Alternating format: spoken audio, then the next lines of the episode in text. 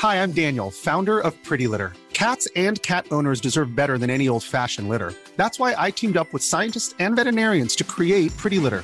Its innovative crystal formula has superior odor control and weighs up to 80% less than clay litter. Pretty Litter even monitors health by changing colors to help detect early signs of potential illness. It's the world's smartest kitty litter. Go to prettylitter.com and use code ACAST for 20% off your first order and a free cat toy. Terms and conditions apply. See site for details.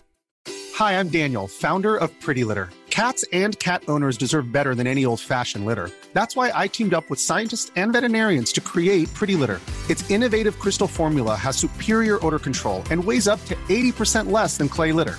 Pretty Litter even monitors health by changing colors to help detect early signs of potential illness. It's the world's smartest kitty litter. Go to prettylitter.com and use code ACAST for 20% off your first order and a free cat toy. Terms and conditions apply. See site for details. There's never been a faster or easier way to start your weight loss journey than with PlushCare. PlushCare accepts most insurance plans and gives you online access to board-certified physicians who can prescribe FDA-approved weight loss medications like Wegovy and Zepbound for those who qualify. Take charge of your health and speak with a board-certified physician about a weight loss plan that's right for you. Get started today at plushcare.com slash weight loss. That's plushcare.com slash weight loss. plushcare.com slash weight loss. HIV is still an issue in Montgomery County. The more open we're able to talk about HIV, we treat it like any other health prevention. PrEP stands for pre exposure prophylaxis. People who are not HIV positive, who may be at high risk for contracting the disease. This is a good choice for you. It's just a way for you to sort of take control and say, I'm going to do this to protect myself. Do it for them, do it for you, Montgomery County. Learn more about PrEP, the HIV prevention medication. Visit doitforumc.org.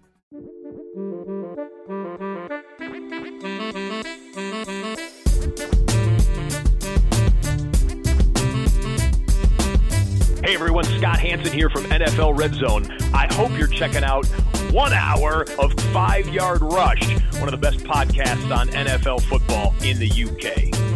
Hello, and welcome to the Five Yard Dynasty podcast with me, Rich Cooling. Um, another exciting show for you today. So, joining me today is, is Rob from the Five Yard Families. How you doing, Rob? Very, very well. Um, thank you for, for having me on. I feel honoured to follow all the guests you've had so far. It's been great to you know pick this topic as well. Yeah, absolutely. So, um, so what we're going to be doing today is we're going to be having a um, a rehash, shall we say, of the the 2020 draft. Um, so we're going to be talking it through from a superflex standpoint. Um, but I guess before we dive into that, Rob, it seems silly not to at least discuss it. Um, obviously, we're we're recording on a Monday night for uh, to bring people behind the curtain. But did you stay up last night? Did you watch Super Bowl? What, what did you think of it? I, I did stay up, and as as a neutral and as someone who thinks of the game as something that's more than just offensive players, I really enjoyed it. Um, I, uh, you know, came into the game not knowing that the defenses were going to play a big part in it, and and as we saw, they definitely did. You know, the Chiefs' uh, defense couldn't deal with the Tampa Bay offense, and then they couldn't deal with the some of the things that happened as well. It was, um, yeah, it was it was a good a good experience for anyone who re, you know isn't all about the points. It's it's about what happens during the game. Yeah, absolutely. And I think that you know the, a lot of the talk today has been. I think if if, if you're a Bucks fan and a, a, Tom Brady fan, you absolutely loved it. Um, and I think a few people were were disappointed that the Chiefs didn't sort of come out and, and, put up a load of points. But actually, as you said, it was it was an interesting game. The, the only disappointment for me was that I just felt that it it sort of the fourth quarter just petered out. I, I, would have quite liked a Chiefs touchdown just to make it close, to make it a bit more exciting. Um, but as you said, from a kind of a schematic entertainment point of view, it was um, it was fascinating throughout. Mm, and it wasn't through a lack of trying. They they did try the hardest. It's just you know when you've got so many vital players like the two starting tackles being out, and you know just not being able to deal with the the rush offense. You know, Mahomes, Mahomes had a a tough time. I think we can all agree with that. And yet somehow getting away some incredible attempts and you know the the one where he's virtually parallel to the floor whilst getting that pass away to to Williams in the end zone. It's you know it's amazing what he can do. It's it's it was just a case of the Bucks defense being so dominant over that. Yeah. I do think, and I've seen a lot of, oh, you know, Mahomes did everything that he could do. I, I do think maybe this is slightly controversial, but I think at times he was breaking the pocket a bit too early. I think there was times where he could have stepped up in the pocket, but he was almost, you know, to to use a Jets phrase, he was seeing ghosts at times, and um, he was sort of get, getting the ball from the snap and, and almost taking off immediately. Which, if you're an offensive line, I get that you know they had loads of injuries, but you can block for a guy who's going to stand in the pocket. If he's breaking the pocket immediately, you know, if you're a tackle, you're essentially trying to keep the defender outside of you. But Mahomes was rushing outside immediately, and it, he had no chance, kind of thing. So I did think that, you know, I think he caused some of those problems as much as kind of solved them, if that makes sense. Yeah, yeah. So, um, so diving into kind of the dynasty side of things. So, how much kind of are you in many dynasty leagues? Have, have you got kind of much exposure or? Um, not as many as some of your previous guests. So let's just put it that way. Um, I only uh, signed up to two dynasty leagues this year. I've never never done it before. This is my first year, and so this will be my first rookie draft in 2021. Um, I have done redraft before, but this is only my maybe my third year, coming into my fourth year now of of actually playing fantasy football. Um, so it's been a very steep learning curve. I found out about Dynasty maybe two years in, but didn't have anyone to to get involved with that um, as well. But yeah, this this uh, first season of Dynasty has been a lot of things to learn, and uh, you know that's why coming on these shows is going to be really good because I get to learn from someone who's done it for a long time. well, well hope, hopefully we can can teach you something, maybe. Yeah. yeah. Um, but yeah, I, I think you know it, it's as you said, coming into your first rookie drafts, it's for me my favourite time of the year because I think that you know we all have a draft, but particularly with the rookie drafts, I think there's so much opportunity to to you know essentially completely turn around your franchise or, or completely destroy your team if, uh, if, if you go badly. So um, so as I alluded to earlier, so what we're going to do is we're going to do a, a, redraft of the 2020 rookie draft. Um, obviously, so far this this kind of podcast we've been mainly talking about last year. Um, and I guess this is really the, the transition into rookie talk. So, um, so we're going to redraft the 2020 rookie draft. And then from next week on, we're going to be focusing on um, kind of next year's draft class and, and beyond, getting you prepped for those rookie drafts. So, um, so Rob, as you're the guest, um, I'm going to let you you go first with the 101. So, just to reiterate, this is a super flex PPR draft. Um, we're drafting it as if it's kind of best player available. We're not worrying about team needs or anything like that. So, mm-hmm. so who is your 101? Uh, I went for um, the rookie of the year. I went for the offensive rookie of the year. I went for Justin Herbert as my 101. Yeah. Um, hard, hard not to, I think.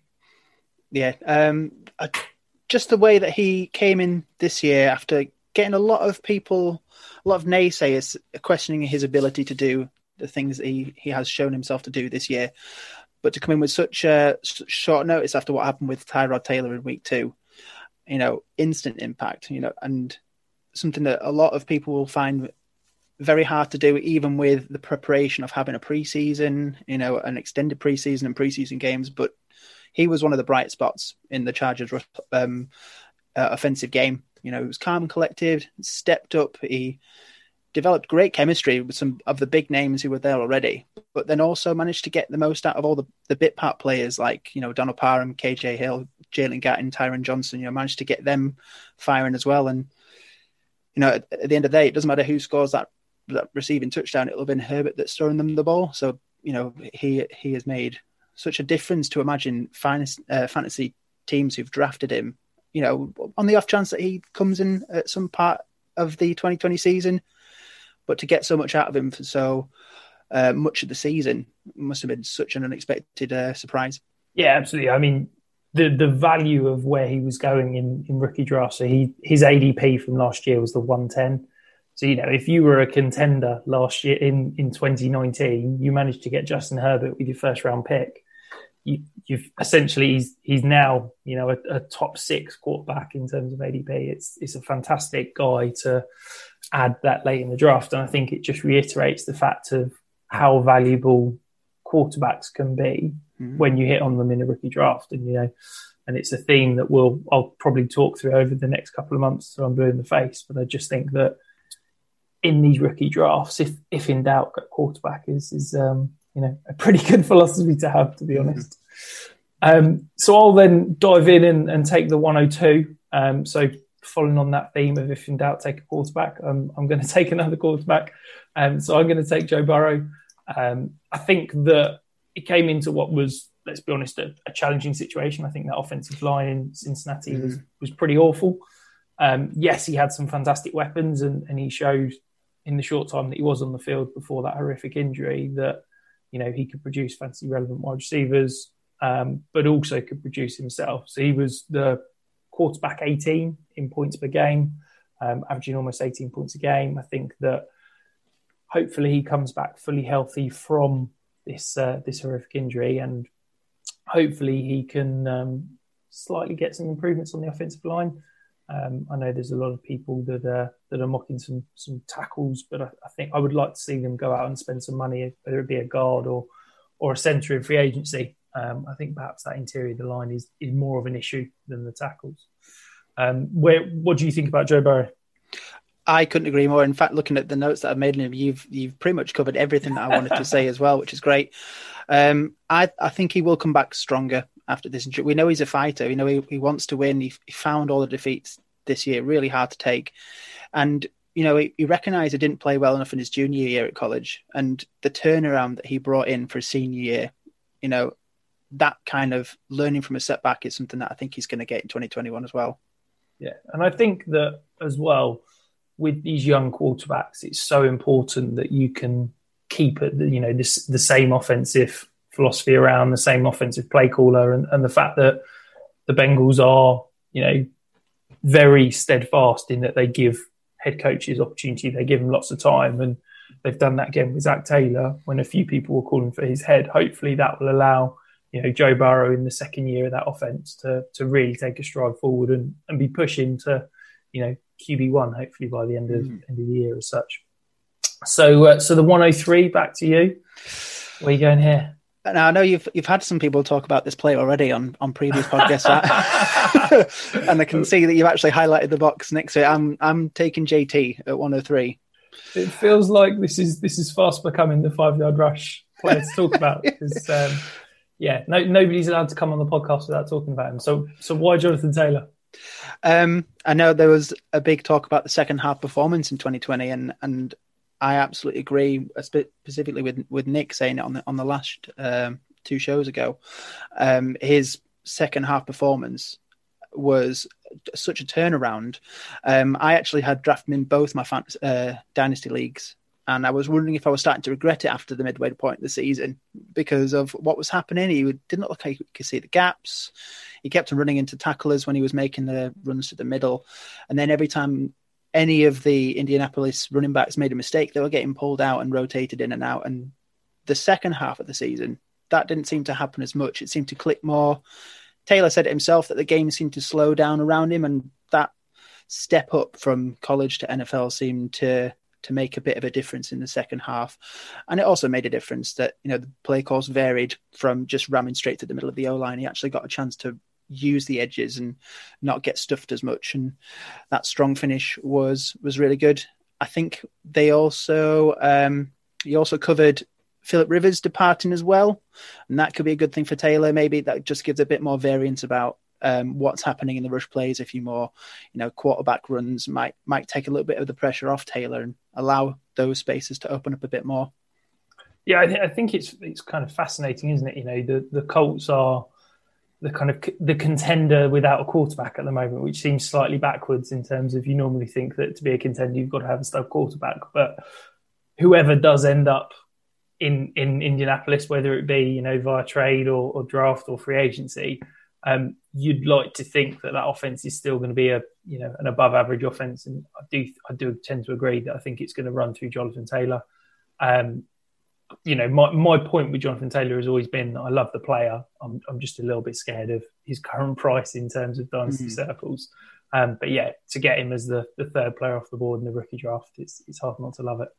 Um, so this is this is where for me I've got a bit of a tear tear break. Um, to to kind of open up. So I've got those very much those three in, in sort of a tier of their own.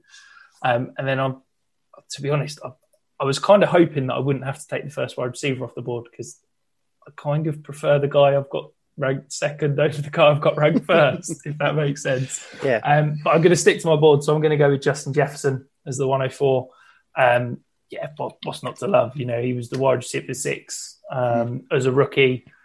He was posting 17.1 points per game. You know, he, he, he lined up all over the field. He proved that despite not having an elite quarterback in, in what is not considered an elite offense, he was still able to produce incredible fantasy numbers. Um, so yeah, I, th- I, think that you're at least looking, you know, for him to be a wide receiver one or two over the next sort of four or five years, hopefully. He certainly made the most of the opportunities that he's had. Um, he, he's definitely grabbed uh, Stefon Diggs's place in the team in terms of getting that those long plays, those big big plays uh, from Kirk Cousins. Um, it's going to be interesting to see if Kirk Cousins just just stick around in uh, in the Vikings team because I think that's going to change a lot of the reads that are made. Um, obviously, the lack of the off season has made it quite difficult for a lot of um, rookie players to come in and, and, make that connection with their quarterbacks, for example. Um, and I was having a look at the the red zone targets for uh, Jefferson and Thielen. And Thielen has nearly twice as many red zone targets as Jefferson does. And I don't think it's a coincidence that 13 of uh, Thielen's touchdowns have come from the red zone looks, whereas only, I believe, only three of um, Jefferson's touchdowns came from inside the 20. So, you know, if a different quarterback comes in there, that could be really good for getting those increased touchdowns for Jefferson next year. Yeah, that's that's a really interesting point. Certainly something that I've I've sort of not not looked at or thought about. But it, you do when you think back to Justin Jefferson, you know, looking back at his highlights from last year, all of his touchdowns do tend to be sort of those, those longer variety. Um, they certainly don't remember any um, sort of red zone looks that he was getting. But that is interesting that you know, as much as he had a, an incredible season, could there potentially be some more upside there? As you said, if he's going to get some more some more red zone looks, and obviously he did have a slow first couple of weeks to the season. Um, you know, if, mm, he, yeah. if he's now got a, a, full off season under the belt, um, I do think that he, for me, he's he's in that top tier of, of kind of dynasty wide receivers, and you've got to feel comfortable about him going forward. Mm. Um, so back to you for the 105. So what are you going here? Um, well, the the debate about having JT or, or Clyde Edwards-Helaire in, in who was going to be the top one off the board. Um, I, have gone for CEH next. I had actually Justin Jefferson at 105, uh, 105 uh, so he was my wide receiver one as well. But um, I want to put Clyde edwards a little bit higher up because, like I was saying before, the lack of off season, a lot of teams have just gone with what they've known, and I think that's why the Chiefs brought in players like Le'Veon Bell and used Darrel Williams because they had worked in NFL outfits before, and you can't really get the the the feel of a rookie player if you haven't got that extended preseason and the preseason games. So that's why I think this offseason is going to be super key um, because they're going to get fully uh, to grips with what Edwards-Helaire is capable of. There's no games to plan for, so they can try out new things. Whereas before, it's just like, right, we plan for this game. This is what we're going to do. Is is Clyde going to be involved as much? Um, someone mentioned his red zone involvement on a previous pod as well, and and hopefully that does does improve as it did towards the end of the year. You get that little bit extra, and you never know. Clyde could be the pick that people expected him to be, well, but we'll have to see that. But um, that's why I've got him a little bit higher up than normal. Yeah, and I, I think you know I, I've not got him this high. I think there's a few players that I would have ahead of him, but I completely get it. You know, I, I talk with stocks about I believe in draft capital, and you know, I, I think that he will come good as a dynasty asset. My my concerns for him are the fact that I worry about that that red zone usage. You know, we, we talked about the lack of goal line opportunities after week one last year, mm. and I also worry that the book on him coming out of college was that he was an incredible pass catching weapon. But actually, if you look at the stats, he was a really good rushing running back between the 20s last year for the Chiefs but he just wasn't utilised in the passing game anywhere near as much as mm. you know he probably should have been. Um, and I do wonder, you know, certainly I, have been buying him up in this this playoffs um, because I think that his value is as low as it's probably going to ever going to be. Um, and that might be a really good buy now to go and do because obviously mm-hmm. he didn't have a, a fantastic um, kind of Super Bowl. But I do think that next year with a, full off season, as you said, I think once he gets to have a whole training camp and the Chiefs can really see what he can do, I do hope that he gets integrated into that passing game more, and then that will only raise his ceiling down the line for me. Hmm. I mean, he, he, didn't get that many opportunities in the Super Bowl, did he? But the, the, the yards per carry that he ended up picking up were, you know, better than anyone any of the other rushers in the game. So if he can translate that, then that'd be great. Absolutely, he had he had nine rushing attempts, and, and I think he was sort of seven seven yards a carry. I mean, I do wonder. I do. I was talking to my brother earlier, and I was saying that I think that the Chiefs kind of got away from what the Bucks were giving them because I felt like the Chiefs were too worried about trying to score in one play because they were down. And actually, yeah. if they'd have come out in the second half and gone right, the Bucks are sitting back in a too high shell. Let's let's you know crossing routes, run the ball. I do wonder if they could have methodically knocked down the um, the kind of the deficit rather than trying to do it in one quick play. Yeah, um, and I do think that heading into next year, I, I'm I'm certainly buying CEH based on his current value because I think he could could be a good um, good option moving forward. Mm-hmm. Um, so back to me for the 106. So I'm quite happy you you went running back there because that means I get to go and get go and pick my guy. Um, so that's going to be CeeDee Lamb. Um, I, will be honest, I absolutely love CeeDee Lamb. I think he's fantastic. Um, so he was the wide receiver 22 um, so far in the season. Um, but actually, through his first five weeks, in which he obviously was playing with Prescott, he was the wide receiver 11 at that point in the season. Which you've got a guy that was a rookie, had had a you know a, a broken preseason in terms of no no true training camp that kind of thing, and he was the wide receiver 11 through five weeks. I just think that his ceiling is top, you know, wide receiver one overall. Mm. Um, I think he is the best talent at the wide receiver position in the class from last year, and I think that he's a fantastic landing spot in Dallas. I think that you've probably got another year of, of Amari Cooper being the kind of target leader, but I wouldn't be surprised if 2022 and beyond, you know, that becomes CeeDee Lamb's offense. Um, I also think it's interesting. This is the last year in which Amari Cooper's contract is kind of unable to be moved, if that makes sense. So they could, the Cowboys could easily walk away from Amari Cooper after the season. And then you've also got Michael Gallup, who's at the end of his rookie contract this year. So 2021 is going to be, you know, the three-headed monster passing attack, as well as obviously you've got Zeke and, and you know, potentially Dalton Schultz and Blake Jarwin potentially coming back. There's going to be a lot of mouths to feed. But I think from 2022 and beyond, I do honestly believe that CeeDee Lamb could be that overall wide receiver one in, in fantasy. I think you could be right as well. Just looking at the the stats that he had for those five games, averaging nearly eight targets a game, which is which is a, a good figure for for a rookie to come in. And I I, I believe he had probably the best chemistry with with an existing quarterback of any of the rookie receivers who came in. Um, Ten plus yards reception, two games of 100 plus yards in just five weeks, and then two touchdowns against the Browns as well he just didn't seem to have the chemistry with Andy Dalton, and and Gallup was the one who actually got the, the better uh, end of the of the Dalton deal coming in. Um, so yeah, let's hope Dak is back in 2021 because yeah, CeeDee Lamb will, will feast off off Prescott.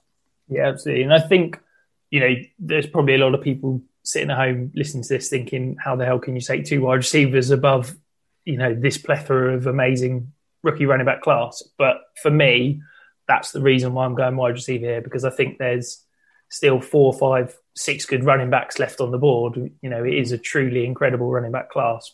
But for me, that positional value of if I'm going to build around one player, one position in Dynasty, it is that stud young wide receiver because the shelf life is six, seven years rather than the two, three years that I can get at a running back. Mm-hmm. So back to you for the 107. Uh, I am going with J.K. Dobbins for this one. Um, and that is, again, looking at this, the second half of the season where the Ravens were breaking all kinds of records. Um, but another reason I've gone for him is because of um, Mark Ingram's release. and that just frees up more possibilities for the three remaining Russian personnel, shall we say? Because you know Jackson is a Russian, a Russian backer um, in all names but one. Um, and then also, I feel that Jackson was starting to get a bit caught out with his scrambling as well. Like the defenses were starting to cotton on to the fact that he was the one that was running the ball, and they had to incorporate the running backs more, um, which was great news for Dobbins, great news for Edwards as well. You know, the, the the form that Dobbins had in his last six games with seven touchdowns, they they were realizing that he was a guy that they needed to use more to get that success, and I, I believe he's going to get that kind of usage next season as well. I like Edwards. I think Gus Edwards was one of the most efficient running backs in the NFL. Looking at some of the stats that I made from my uh, Find the Gap series, um, but I think yeah, there's still enough there for Dobbins to do really well with this offense. Yeah.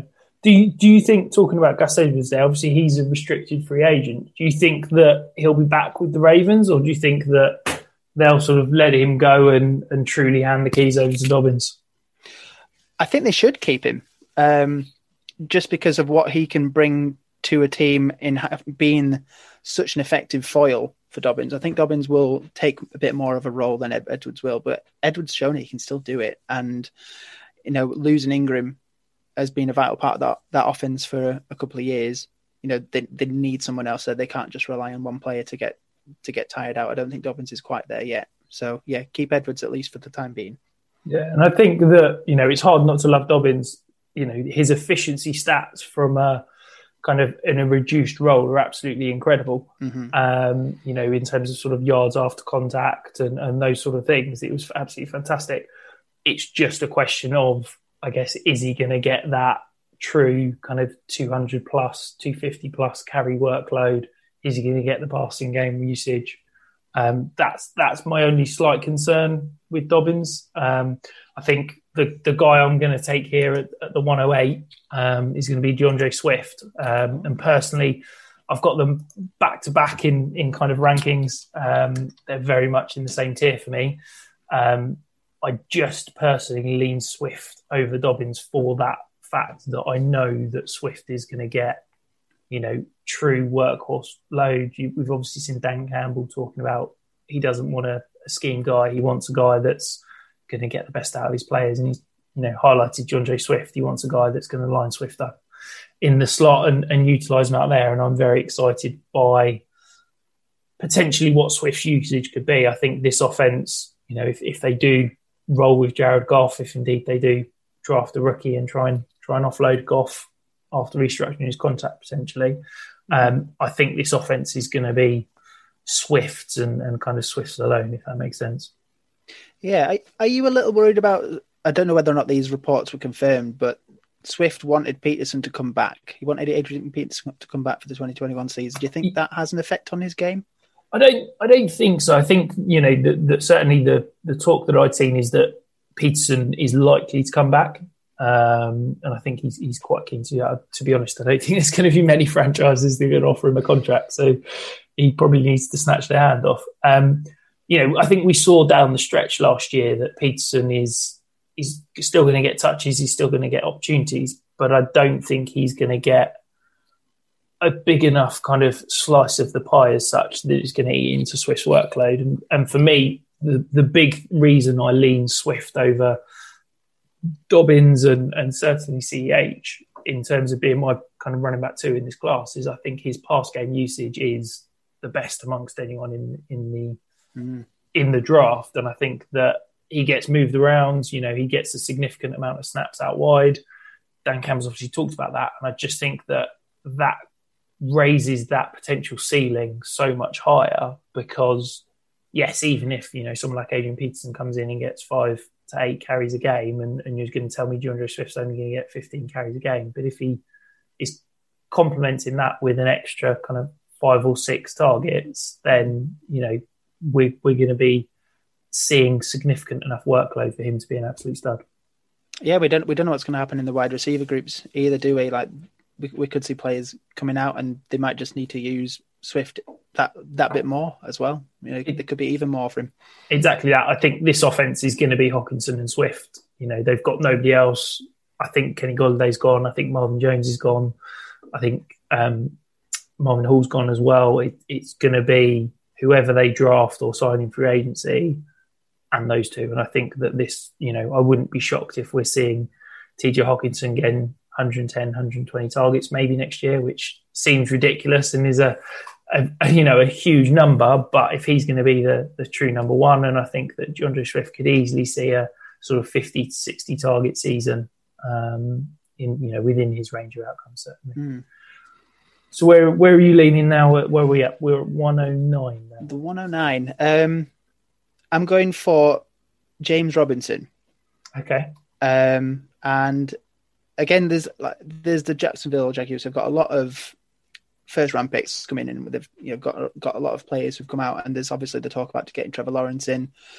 Um, we saw big things from Robinson. You know, he came in, did the business. You know, losing a lot of. I think Ryquell Armstead uh, was and is probably still out with COVID. Actually, thinking about I think it, last I saw he was still in hospital. So yeah, Yeah. so Um, so we, we've got um, James Robinson coming in as a, as a big big lead back there, and I think one thing that held them back this year, even though the, he got the numbers that he did, was that the Jags had to pass the way back into the game a lot because they just couldn't get things going on the defense or in on the offense as well. He had a floor of eleven carries this season, and that still got two touchdowns against the Dolphins with that. But I think if they do take Trevor Lawrence, which is looking more and more likely now, um, it's not going to help him get those early carries because they're going to mix the offense up a bit. But I think it does help him get those carries at the ends of games where they look to seal it out and they grind it out. And I still think he gets a really good floor and, you know, potentially boosts his game as well because the pressure's taken off him a little bit. Yeah, absolutely. You know, it, it seems ridiculous, isn't it? This is a guy that was the running back seven in points uh, on the season, and, and we're taking him at the 109 of the rookie Yeah. draft. It, it does seem slightly ridiculous.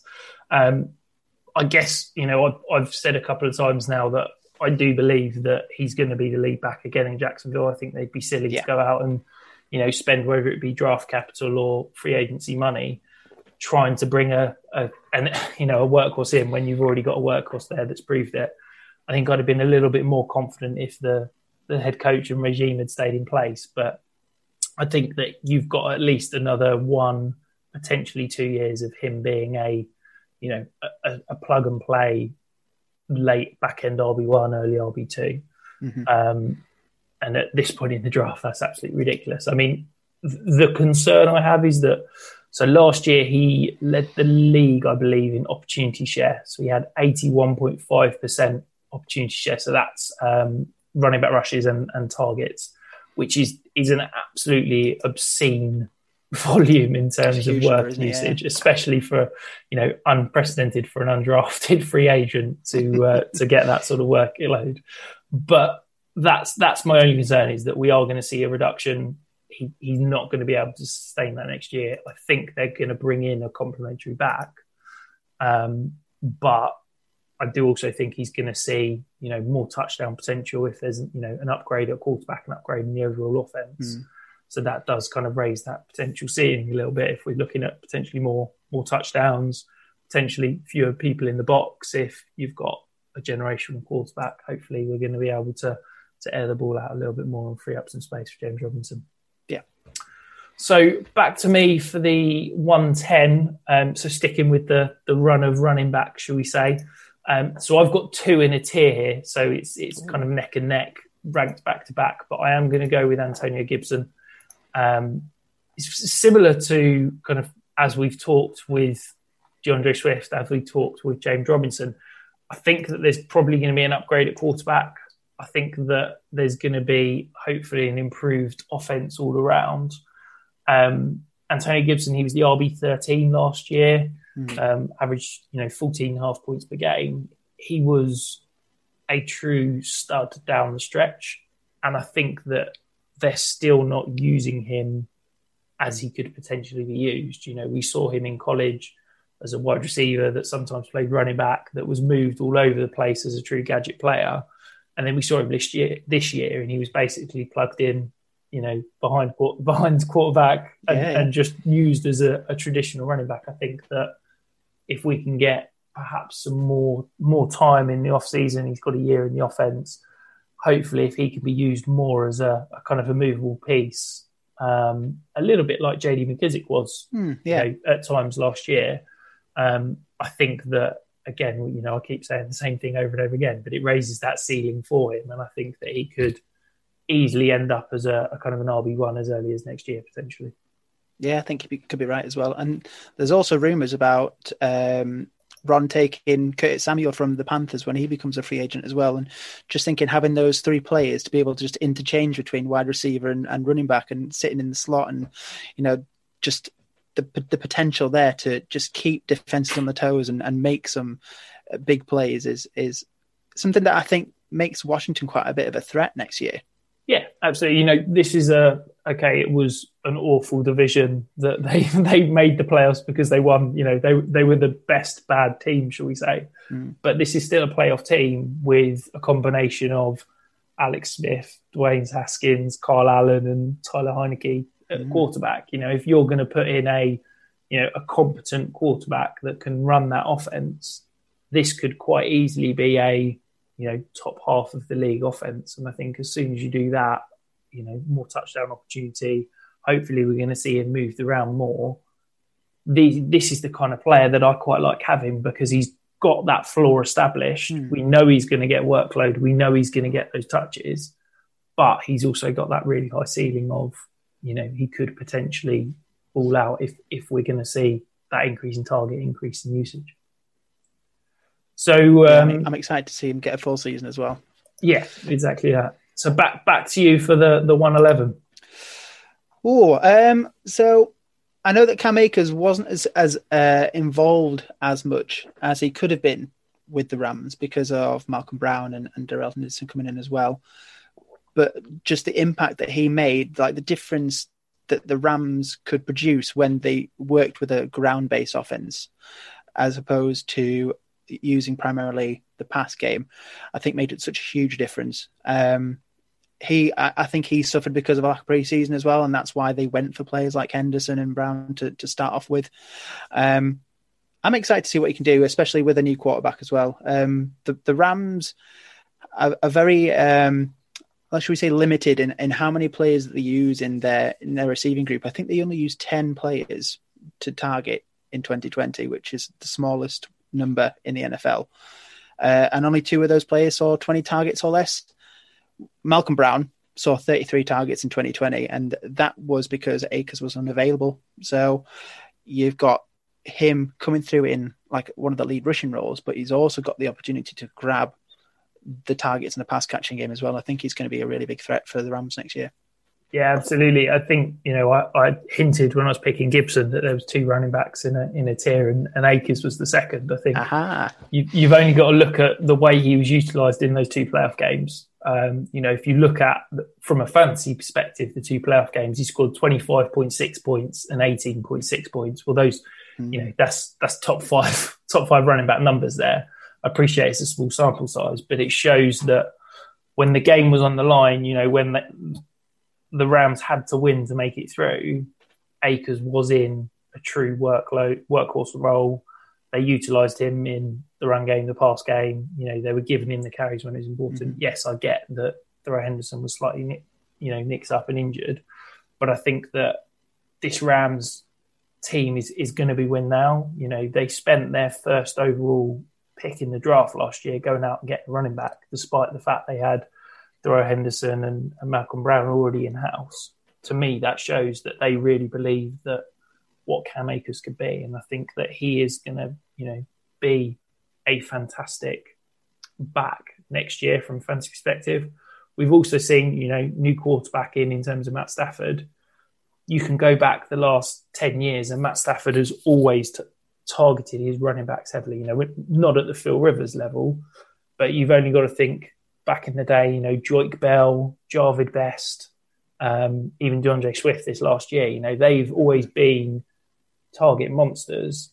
And if Cam Akers gets, you know, if we're talking kind of a 60 to 70% rushing share, but is also going to get 50% of those potential running back targets, that's a, you know, fringe RB1, you know, RB2 player that you've just picked up at, at the end of the first round of the rookie draft, which seems, Yeah. you know, it uh, it just shows you just how loaded this draft class was. That we're, you know, eleven picks it picks in, and you're picking a guy that that has the potential to finish as an RB one, RB two next year.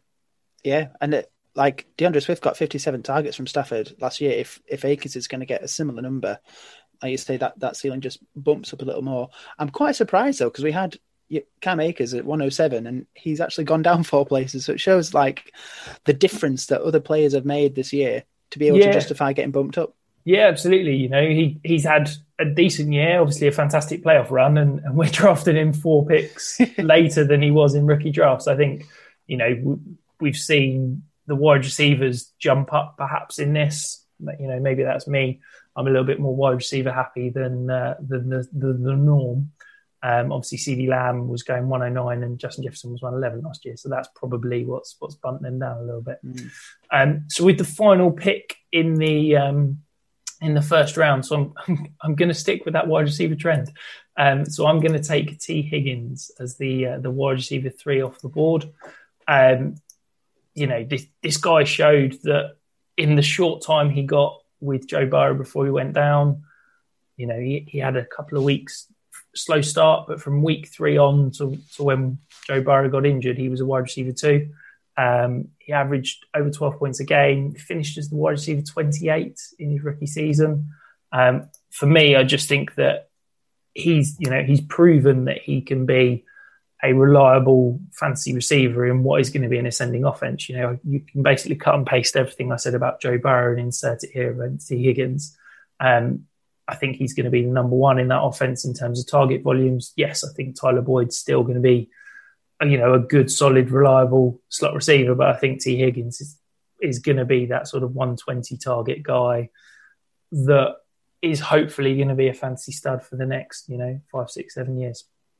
Yeah, I love I love Tee Higgins. I think you, you've just covered it just right there as well. Like the the the the the bump that Burrow gave him, I, I, kind of put it onto a similar level of uh, of Dak with CeeDee as well. Like they just got that connection. So, um, you know, that developed it in such a short space of time, and yeah, on- once he once he gets that protection behind the, the line, I think Joe Burrow is going to go to him early and often, and I, I, I couldn't agree more.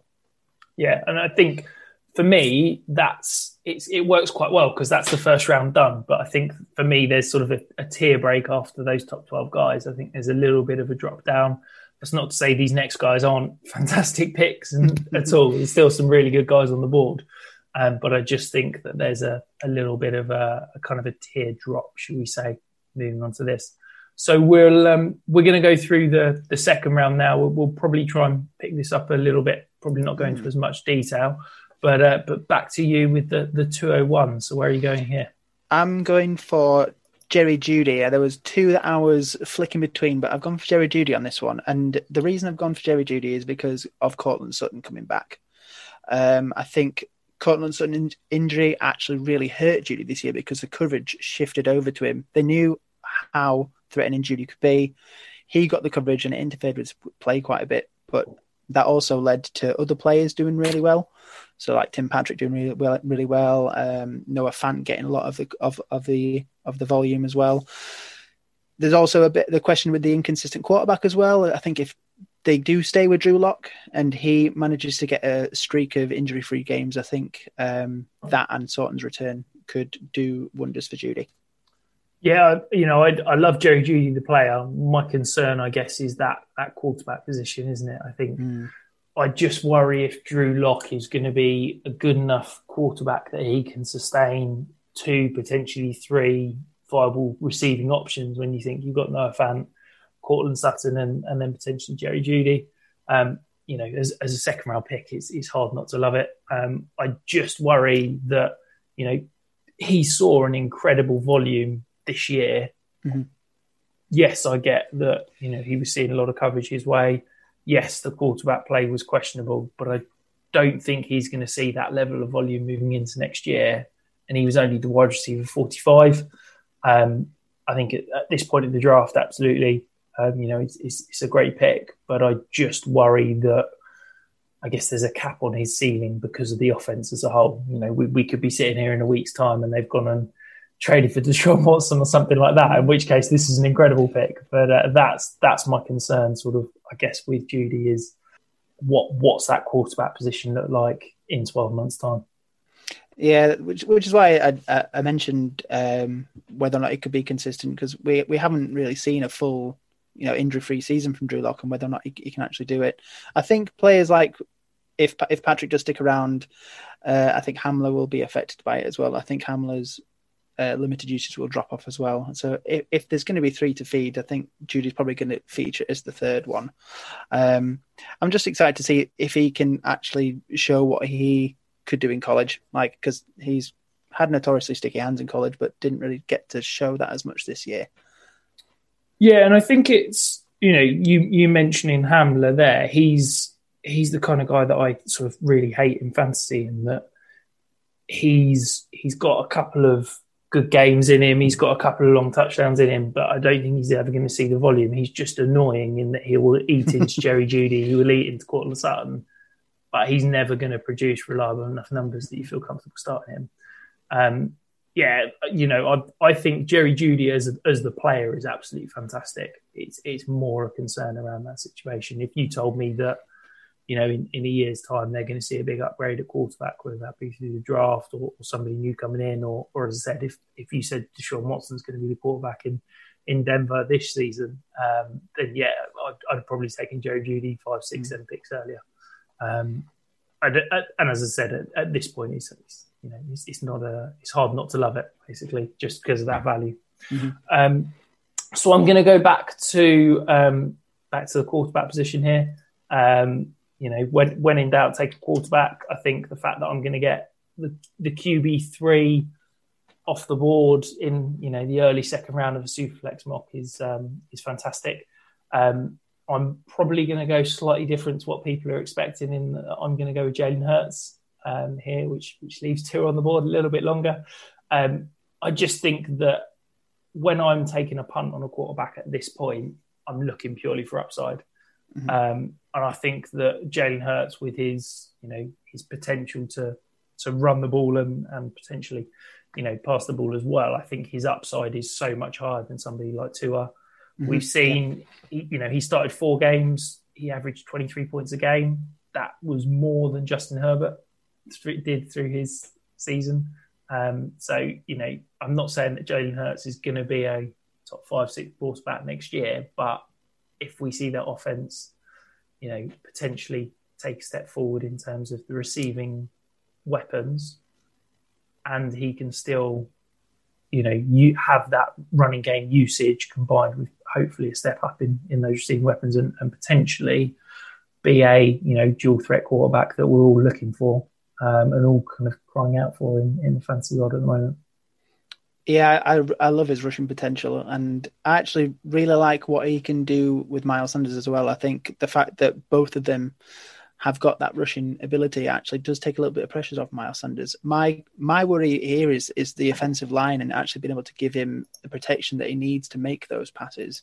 Um, there were just times this season where the offensive line would work very minimally and then just watch Carson Wentz get sacked or watch Hurts get sacked, and and th- there wasn't the protection there to make the passes that you would want for some of those wide receivers yeah, I mean, I'm I'm essentially basing this pick on Carson Wentz being gone.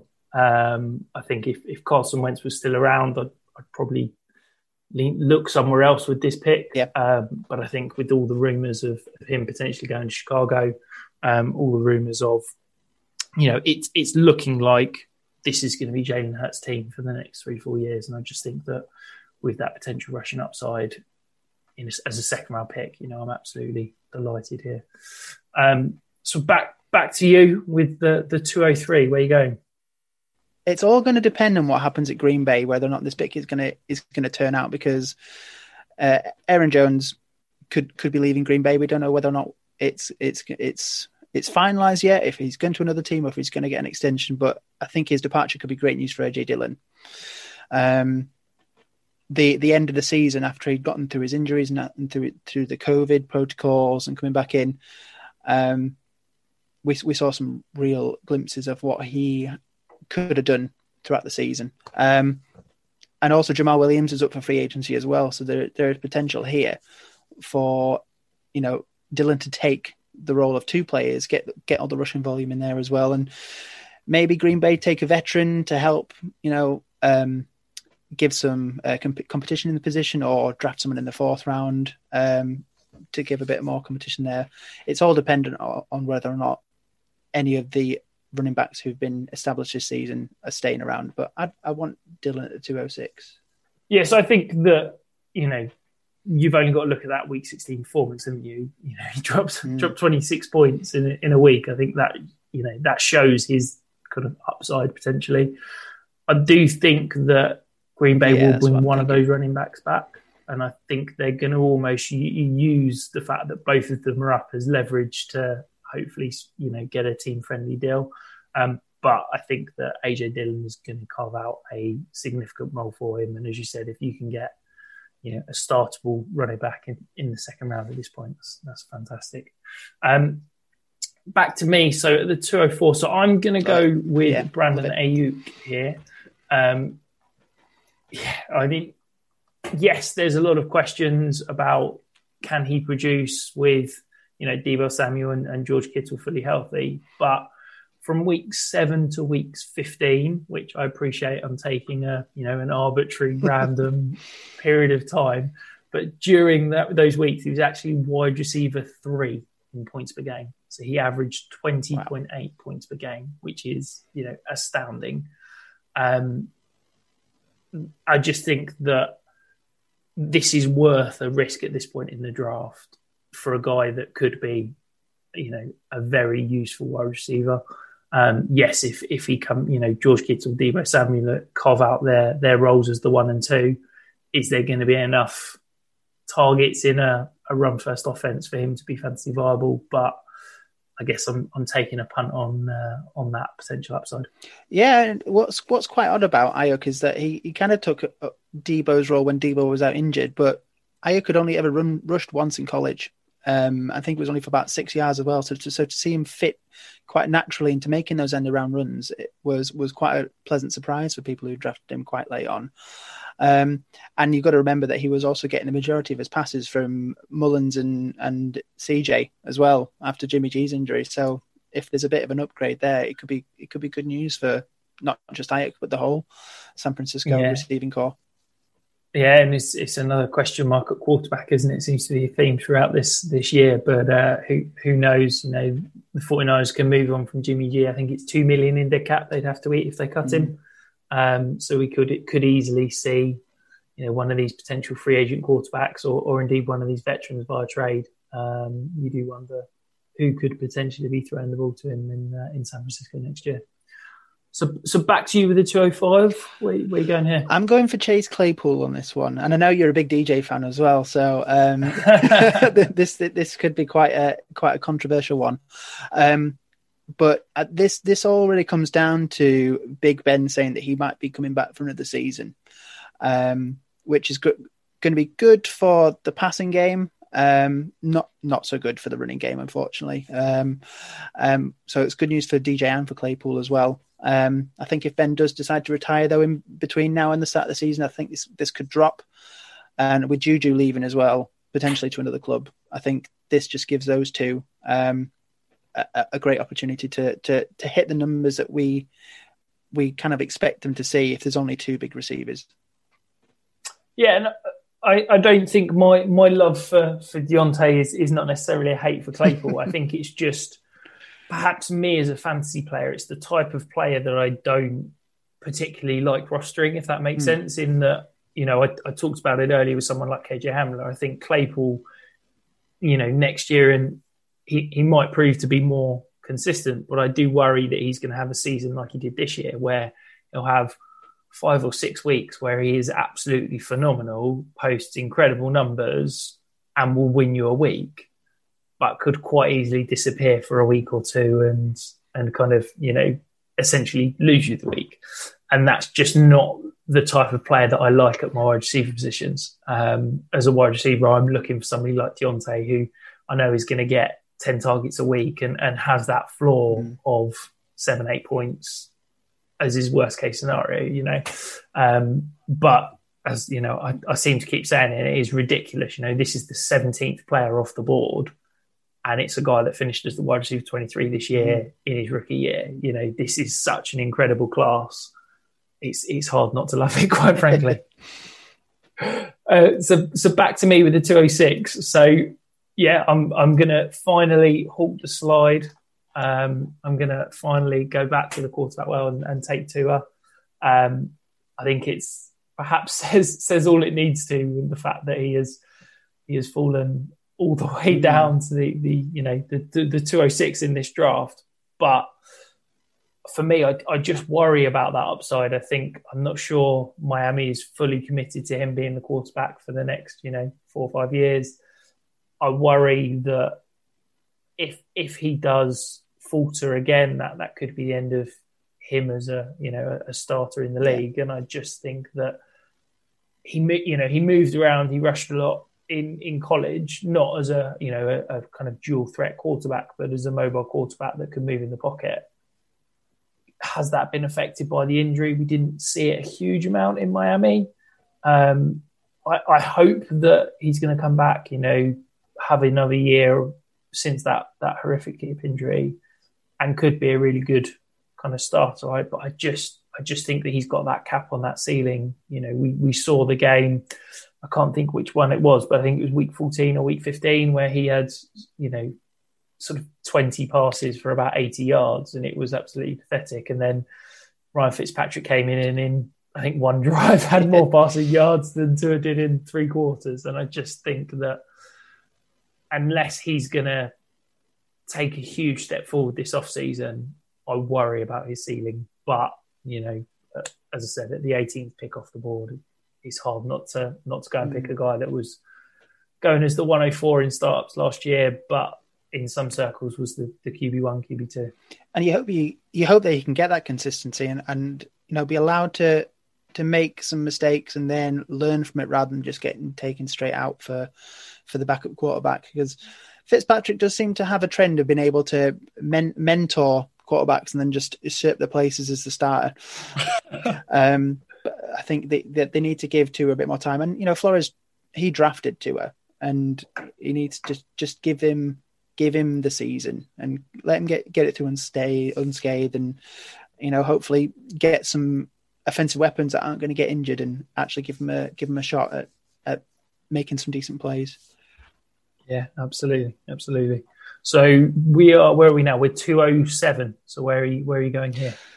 It's getting it's getting a little bit difficult um, on because I've got a few a few wide receivers lined up who all kind of feature very similarly in, in what they do. Um, but it feels like there's a big drop off Yeah. after that pick, doesn't it? It feels like there's a another kind of tier break. We talked about the tier break after twelve, and, and there's definitely a tier break here for me. and there's a lot of there's a lot of questions about whether or not they're going to be playing with the same quarterbacks as well. So I think I might have to go for Darnell Mooney on this one. Oh, okay. Um, I really like Darnell Mooney. Um, he, he had a really good season. Um, he seemed to get uh, the inconsistency of of you know having Mitch or is it or having Foles passed to him. But I think Allen Robinson moving on, if he if he does decide to move on, um, could be a big thing for him. I think he could be the the, the big player for Chicago. Um, um, it, it's all going to depend on who's throwing to him now. Yeah, I'll be honest. I was I was shocked that that you took him there, but that wasn't shock at, at the pick. It was shock because I thought that I was higher on him the most. Um, so it was was shocked to be usurped as such. Yeah, I I love Darnell Mooney. I think you know he is blazing fast, but he showed last year that he's got a kind of nuanced route tree. He can win in different levels of the field, mm. and I think I think that he's always going to kind of be at his best as a one B in an offense. I don't think he's ever going to be that that true number one kind of X receiver. I think he needs somebody to to kind of complement him and work off. But if we can, you know, again, there's all sorts of rumors about who could be the quarterback in Chicago at the moment. Um, but if hopefully it's it's an upgrade on you know Nick Nick Foles and, and Mitch Trubisky, Yeah. who, who were both quite frankly shocking last year. Yeah. Um, you know, he, he averaged almost 10 points a game in a complementary role in a bad offense as a rookie. Hopefully he can take a step forward. And, you know, at this point, love it. Absolutely love it. Um, so back to me with the 208. Um, so again, I'm, I'm going to stop another slide, shall we say. Um, I'm going to take Jalen Reagor.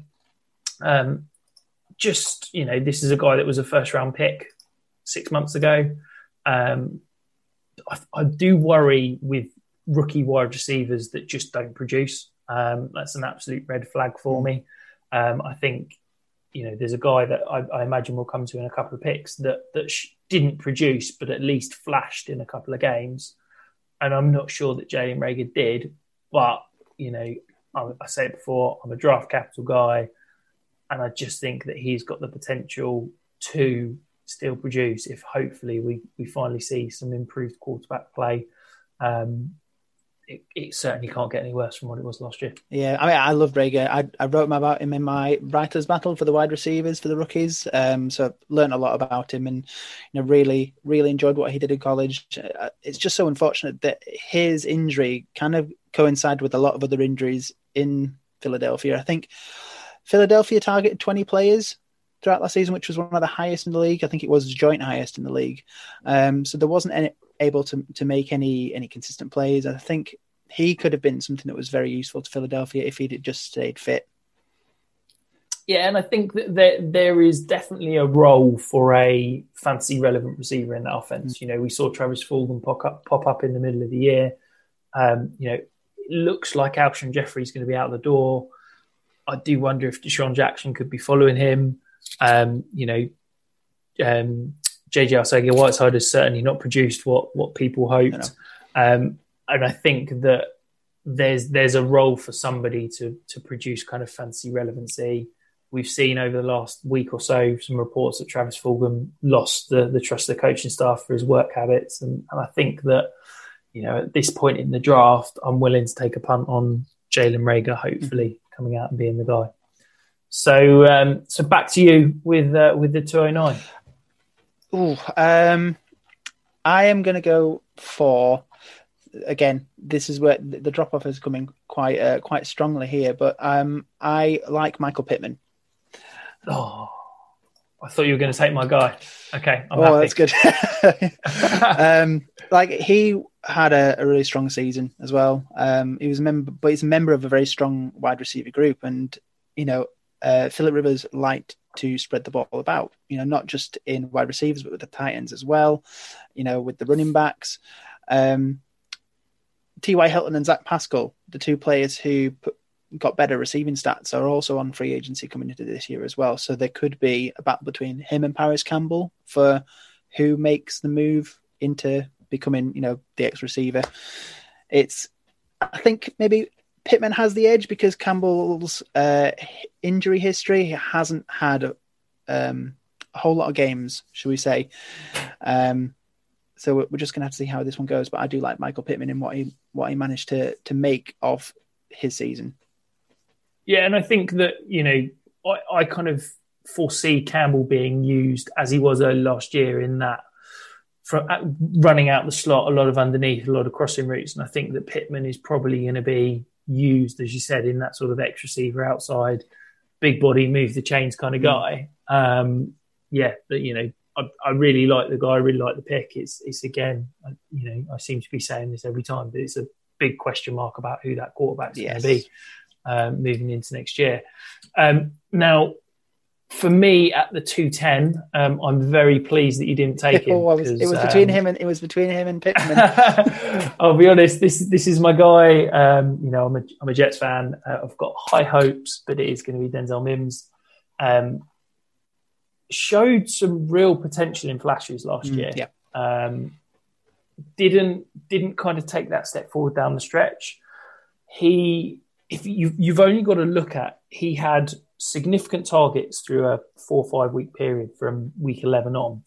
Um, but actually, his catchable target rate was one of the worst in the league. He was around the this kind of 60% mark for his catchable targets. And I think it just shows that you know, Sam Darnold was, was pretty awful as a quarterback last year. And I think that potentially, you know, again, a lot of rumours about who's going to be the Jets quarterback, but I think there could be a potential to see an upgrade there. I think you're going to see an upgrade in the overall offense with, you know, we've got a lot of money to be spending in free agency and some really good draft capital. So I am expecting, you know, an upgrade in terms of that that move forward as, as an entire offense. But I'm also quite excited about the offensive coordinator. You've got um, the LaFleur brother coming over from the Kyle Shanahan scheme.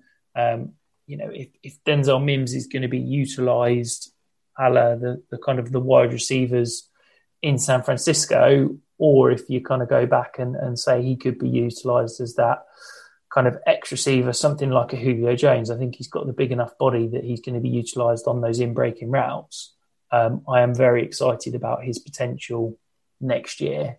And as the, what are we now, 22nd player off the board, um, I think at that value, he's, he's an absolute buy for me. That sounds good. So your your final pick. I'm gonna go for Henry Ruggs at the two ten.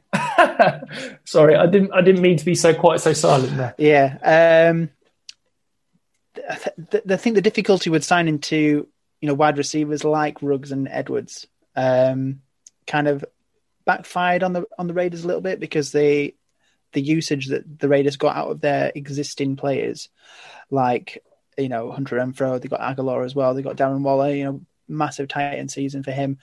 Um, but then Ruggs ended up as the wide receiver three on the team with with only about forty odd targets, and I, I think they they could potentially give him more once they give him the off season and he gets a chance to do what he showed in college. Like there was such big expectations about Ruggs coming out of college and coming into the NFL, but just didn't really get a chance to show it as consistently as we expected. Yeah, I think you know I'm. It's, it's back to this thing about what I want from my wide receivers, and I was very low on Henry Ruggs coming out um, because I think that he's going to be a better NFL player than a fantasy receiver in that I think he is very useful to offenses because of his pace, because of his the ability to stretch the field. You know, you can't line him up in a true one on one. You're always going to shade that safety over the top because he's got the pace to get behind. But I just don't think that he's ever going to be able to carve out a role to be kind of truly fantasy relevant. Um, and it comes back to this thing of, um, you know, I said earlier, I really don't like wide receivers that don't produce in their rookie year because you know history has shown that there's a couple of exceptions in terms of Kenny Golladay and Chris Godwin, but outside of that, in the last five years, if you don't produce in your rookie year as a top 50 wide receiver, you, you pretty much don't have the opportunity to produce moving forward. Um, but you know, as as a flyer, why not? It's it's worth going and taking a punt on a guy that can score any time he touches the ball, isn't it? Yeah, and when we look at the the remaining options that we have left, it's it's a it's not great. It's not great. no, no, I agree. Um, so the guy I'm going to take as the final player in this this mock draft, um, so it's going to be Laviska Shenault. Mm. Um, and this is, you know, we've said it, I think, 10 times now, and, and perhaps if anyone's playing a drinking game, they can keep drinking. but, uh, you know, it's going to be a very different quarterback situation in, in Jacksonville. Um, and I think that, you know, I talked about it a couple of weeks ago. DJ Chark is absolutely the, the kind of dynasty darling at the moment. Everybody's saying, go out and buy DJ Chark because he's going to see a, you know, a massive upgrade in quarterback play but there's no guarantee that Laviska Shenault's not going to be the wide receiver one there in terms of target volume. Um, and I just think that, you know, at this point in the draft, you can go and take a punt on a guy that, you know, he produced over 11 points a game last year with awful quarterback play in a slightly backwards offense. If we're going to see a step forward, you know, Urban Meyer, yes, he is a very questionable human being, shall we say, but I think that he is a, an innovative offensive mind, and, and he brings that to Jacksonville. You've got a guy like Shenault that can line up all over the field, gets used out of the backfield, out the slot, out wide. You know, he could potentially be a, a usable fantasy option. Someone like a, a Deebo Samuel, the way he's used in, in San Francisco, I could see that as the the potential for Shenault in uh, in Jacksonville. You make a very good point there about wh- where he where he was lining up and the and the roles he did because I've got in my notes next to him he, he did okay, but then thinking about it, he wasn't um, a mainstay in any position, was he? He did move around, and and I think that's probably why he was a bit more under my radar for me. Um, I like I say, like a new quarterback could very much turn that around, and, and I think I think you could be right with that one. Yeah, I think you know at, at this point in the draft, I think with with this draft class, it, it is truly incredible. But I think once you get out of, I can't remember where we said it, sort of the top maybe eighteen guys, I'm just looking for upside, mm. and I think that you know, yes, there's a few wide receivers here that we've not mentioned, someone like Gabriel Davis or someone like that, that that has that potential upside. But I don't, I wouldn't put any of those guys ahead of Laviska Shenault or, or Denzel Mims or even someone like Henry Ruggs, who, you know, has has got decent draft capital on, is in hopefully an offense that is going to take a step forward. And you know, why not take a punt? And and if he doesn't turn into anything, you've you've not really wasted much in terms of cost. Yeah, true. Yeah, fantastic. So that that concludes the the mock draft.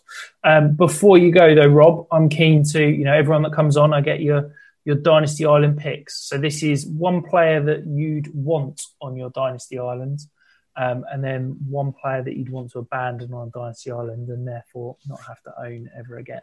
So who are you going for? So the player that, that I mean, I, there's only really one player that I've got in both both my Dynasty leagues. I've only got two. Um, is Jonathan Taylor, but I think the player that I would have to pick would it would have to be Travis Kelce.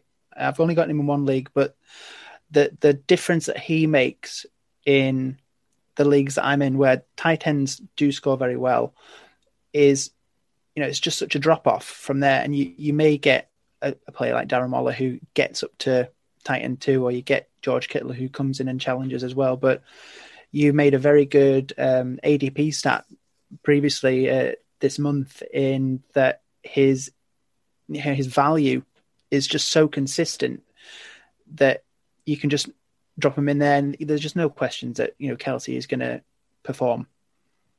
Yeah, absolutely. I think it was I think it was 74 consecutive months that he's been valued as a top 5 tight end in ADP, which is just you know that is incredible consistency and let's be honest we're we're all sitting here hoping that he's got at least two, maybe three years left as that sort of elite tight end. Yeah. I think I don't see any potential of him taking a step back certainly next year and, and hopefully in 2022.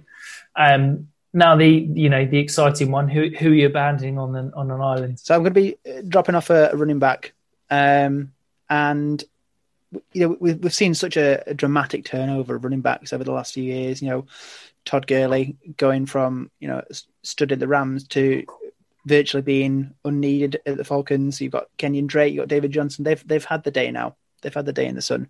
Um, but it's going to be James Conner. is going to be the man that I leave behind, um, just because of how effective he was with the ball this year. As in, he wasn't very effective at all. I think he was probably one of the least, if not the least, effective running back, uh, effective lead back um, with how far he got with his runs. And again, this comes down to whether or not Big Ben is going to be there. And I think Ben Big Ben got sacked amongst the least in the NFL and just shows the amount of protection that line is willing to give the quarterback rather than the running backs. And you know, it could be another another season of a great pass game, but not a great run game. Barring in mind, he's actually coming to the end of his running contract as well, his uh, his rookie contract. So it doesn't look really good for his prospects next year. So I just feel he's, he's going to be left floating in limbo. Um, I actually sold him midway through the the season in one of my dynasty leagues, and I, I haven't looked back. Yeah, I, you know, I, it's hard for me to not agree with everything you said. I think that that offense, you know, Big Ben is it's such a pass heavy offense, and he gets the ball out so quickly that that that short intermediate passing game almost replaces the run game. Mm-hmm. Um, you know, my my big thing is that I bang on. You need to sell running back twos. Those are the kind of guys that finish in that you know, RB 15 to RB 20, 26, 28 range that basically finish there because they get 10 to 15 carries a game and, and are sort of plodders, but don't do anything with it. Those are the guys that I never want to own, quite frankly, because I think that, you know, I can replace a James Conner's production with a guy off the waiver wire as a, a kind of a, a bye week filling and such. So, yeah, completely get that, Rob. That is uh, agree with you there 100%. So thank you ever so much for, for coming on, Rob. It's been absolutely fantastic. I've really enjoyed um, talking through the rookie draft with you and, and look forward to uh, hopefully bullying you into uh, to getting in a few more dynasty leagues as we uh, as we approach startup season. Um, but before you go, where where can everyone find you? Where can everybody find your work and, and follow you on Twitter? So I'm I'm only really assigned to, to Five Yard Rush at the moment, so that's where all my work is. So it's on fiveyardrush.co.uk, and I uh, tweet those out from my handle at Five Yard Rob. I had a previous name that was a bit too complicated for people; it was very difficult to spell. so I've just gone for Five Yard Rob as my Twitter handle. Nice, nice and easy, nice and simple. Yeah. But uh, but thank you very much, and uh, yeah, we'll speak to you again soon.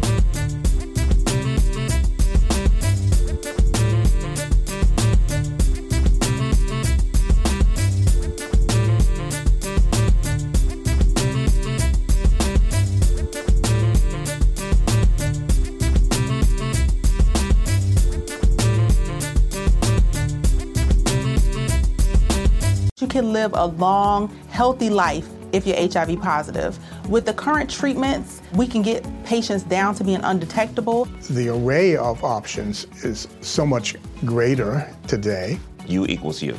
Undetectable equals untransmittable. If someone who's HIV positive, they're taking their medication, they're undetectable, they're not able to pass HIV to their partners. Do it for you, Montgomery County. Your HIV treatment is their prevention. Get more information at doitforyoumc.org. Hi, I'm Daniel, founder of Pretty Litter. Cats and cat owners deserve better than any old fashioned litter. That's why I teamed up with scientists and veterinarians to create Pretty Litter. Its innovative crystal formula has superior odor control and weighs up to 80% less than clay litter. Pretty Litter even monitors health by changing colors to help detect early signs of potential illness. It's the world's smartest kitty litter. Go to prettylitter.com and use code ACAST for 20% off your first order and a free cat toy. Terms and conditions apply. See site for details. When you make decisions for your company, you look for the no brainers. And if you have a lot of mailing to do, stamps.com is the ultimate no brainer. It streamlines your processes to make your business more efficient, which makes you less busy. Mail checks, invoices, legal documents, and everything you need to keep your business running with stamps.com. Seamlessly connect with every major marketplace and shopping cart. Schedule package pickups and see your cheapest and fastest shipping options from different carriers. With rates up to 89% off USPS and UPS rates. And with the Stamps.com mobile app, you can take care of mailing and shipping wherever you are. Make the same no brainer decision as over 1 million other businesses with Stamps.com. Sign up with Code PROGRAM for a four week trial, plus free postage and a free digital scale. No long term commitments or contracts. That's stamps.com. Code program.